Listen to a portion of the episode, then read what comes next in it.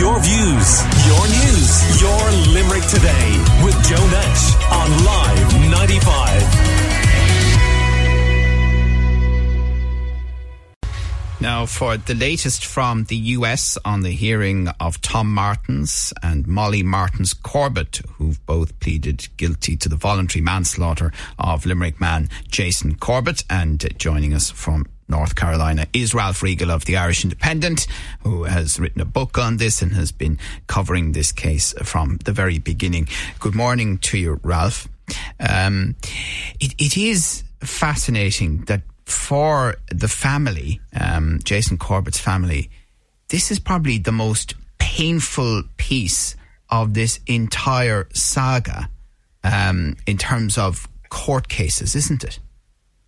Yeah, I mean, I don't think you could, certainly there's no words of mine could convey, I'd say, the hurt and the upset that the family have gone through over the past, um, well, tomorrow will, or sorry, today will be the seventh day of the hearing. Um, it has been very difficult. I think quite prophetically, they said a couple of years back that they believed that Tom and Molly Martens had taken um, Jason Corbett's life and that they were now determined to take his good name and reputation as well. And not just that, but I think the, the, kind of the collateral fallout as well. I mean, you have the Fitzpatrick family who've been caught in this as well, and I can't even imagine the hurt that they're going through because of the the, the allegations that were made last week. Firstly, by Molly Martens. And then, of course, we had all of the, the, the fallout from the medical experts who were going over her cause of death and the inadequacies of the post-mortem report that was submitted from Limerick to the trial here in Lexington in North Carolina. Indeed, and that's Jason's first wife, Mags, and her family released a very strong statement over the weekend, didn't they, Ralph? Yeah, just I suppose to put it in context, Joe, for people that may not be familiar with the full background to it, um, Jason was married to to Margaret uh, Fitzpatrick or Mags Corbett, and they had two children. Uh, just a couple of weeks after the birth of their youngest, Sarah, uh, Mags got an asthma attack in November of 2006. Now, she was with her sister and her husband in the property when she got the attack. She used inhalers, she used her nebulizer, um, they rang for an ambulance. The ambulance was some distance away. So her sister Catherine stayed with the two children who were two years and younger. And Jason put Mags in the car and drove to meet the ambulance. She stopped breathing in the in the car. He stopped the car, did CPR, got a pulse back. They then met the ambulance. Uh, the ambulance uh, treated her. Sadly, she died in the ambulance uh, on her way to University Hospital Limerick, where she was later pronounced dead. Now, her Irish death certificate, well, certainly her Irish death, the post-mortem report that was given um, from uh, Limerick to the hearing here in Lexington said that it was a effectively a respiratory, a cardiac um, arrest linked to a bronchospasm in a known asthmatic. Now, unfortunately, several medical experts here have shredded that post-mortem report. They have said that it was inadequate. There was deficiencies in it. There were certain things that should have been examined that they felt weren't examined. And a number of medical experts have said that given on what is actually in the post-mortem report, they don't believe that she died from asthma. And unfortunately, I mean, it's probably the best way of explaining what has happened is from one of the defense experts who was being cross-examined. And he basically said it was a, I think it was a Dr. Thomas Sporn was saying that, look, he said the Irish pathologist opened the door to all of these possibilities, including the fact that this could have been a homicide.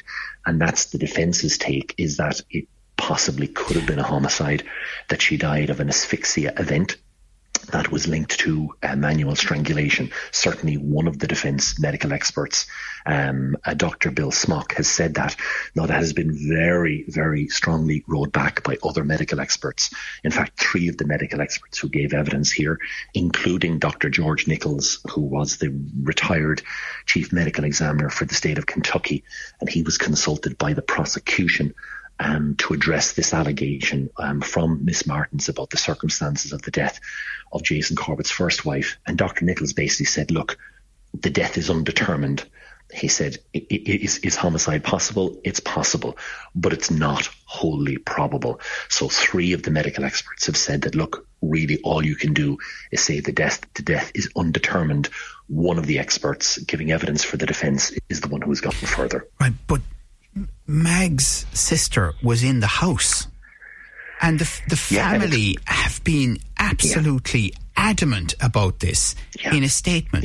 The Irish authorities here stipulated that she had died of an asthma attack, that there was no foul play involved. And people, certainly that I'm talking to, are struggling enormously with the concept that these things can be said in an open court. Yeah. I mean, what's absolutely outrageous, and I, I don't use that word lightly, Joe, it's outrageous that these things can be said in a court and no one has said that she was with her sister. That has not been said here. As, as anyone listening to this here in Lexington would think that, that Mags Corbett was on her own with her husband no one has said, well, actually, she was with her sister. Here are the circumstances of the incident. But, but what I don't understand is, I mean, why, why hasn't the prosecution made that point? Uh, simple answer, I don't know, Joe. Uh, that they obviously have their own legal strategy. Um, what I can tell you is that the plea bargain agreement meant that certain evidence was being presented on an agreed basis. So the prosecution have entered specific amounts of information, certainly an awful lot of the detail and the spe- allegations and the material that was presented in the first trial has not been aired in this current hearing. So what we're hearing is, to, in fairness, a lot of material that is very much uh, slanted towards the defence. So we're getting an awful lot of. And, and can I can I make can I make one other point because I think it's important in the context of this radio station, and we're here in Limerick and to be fair to the Limerick authorities, circumstances beyond a post mortem are always considered in these situations, i.e., known facts and details that would be known to the hospital and, and, anyone else that would be relevant. Is that not true? Oh, it is. And I think it's very important. And that's why I use the word outrageous that it has not been specified here during this hearing who she was with because I think circumstances are very important. But unfortunately, what is under scrutiny here is the actual post-mortem report. And from what we can gather, it was very brief. Um, all of the American medical experts have said it was inadequate. It doesn't give a full to their standards, certainly. Okay. well, can I ask this question? Examination Ralph, of the and, and I am. I know like I'm that. asking you to speculate slightly, but are we to believe that when someone dies from an asthma attack in the United States, that uh, a post mortem of the sort of detail being discussed in this court is always carried out? The simple answer, Joe, I don't know. Um, but if you go by, I can only go by what is being said in the court. And certainly the four medical experts who gave evidence have all commented on the what they've variously described as the deficiencies and the inadequacies of that post-mortem report. And certainly one of them, and he actually he was he was a prosecution expert, a Dr. William Bozeman. He said that it was inadequate, and he said it did not meet uh, the modern standards that they would expect right. in the US. Now, again, you, I, I, have to stress, I, I'm I, I'm flabbergasted that they have not stressed who the precise circumstances of the incident because I think that would that's enormously right. important. But what has happened is because this has been kind of aired, it has allowed the defence to make hay with the allegations that Molly Martens have tabled. Oh, okay, and and the, the reality is, I think you pointed this out before, Ralph.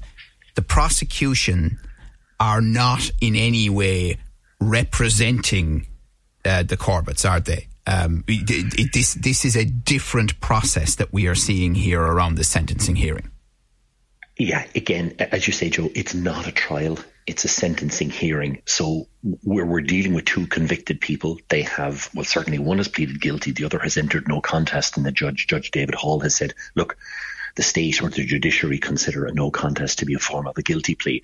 So what the defence are doing is arguing mitigation And what the prosecution are trying to do is set out the facts of the, the, the incident and trying to qualify some of the mitigation that the defense are coming up with.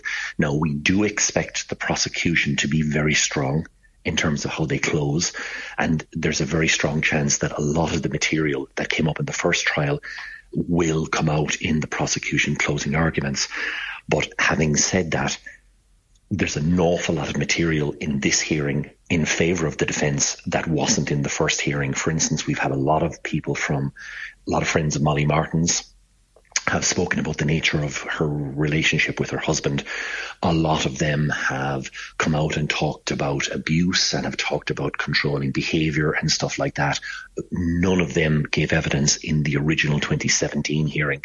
And what we're expecting to happen today is that we're likely to move out of the kind of the medical phase of the submissions and come into character submissions on behalf of Tom Martens. There was only one individual gave evidence in 2017 as a character witness for Tom Martens. We're expecting many, many more to do that today. All right. Well, listen, thank you very much for your time. I know it's very early in the morning in North Carolina, so we really do appreciate you taking the time to talk to us. And uh, there is also a podcast, I should mention, that Ralph Riegel is involved with uh, on independent.ie. And Ralph is of the Irish Independent, has written a book on this uh, subject and uh, has contributed uh, uh, to here at Live 95 over the last few months and years as well. And it's appreciated. Thank your views, your news, your Limerick today with Joe Nash on Live 95.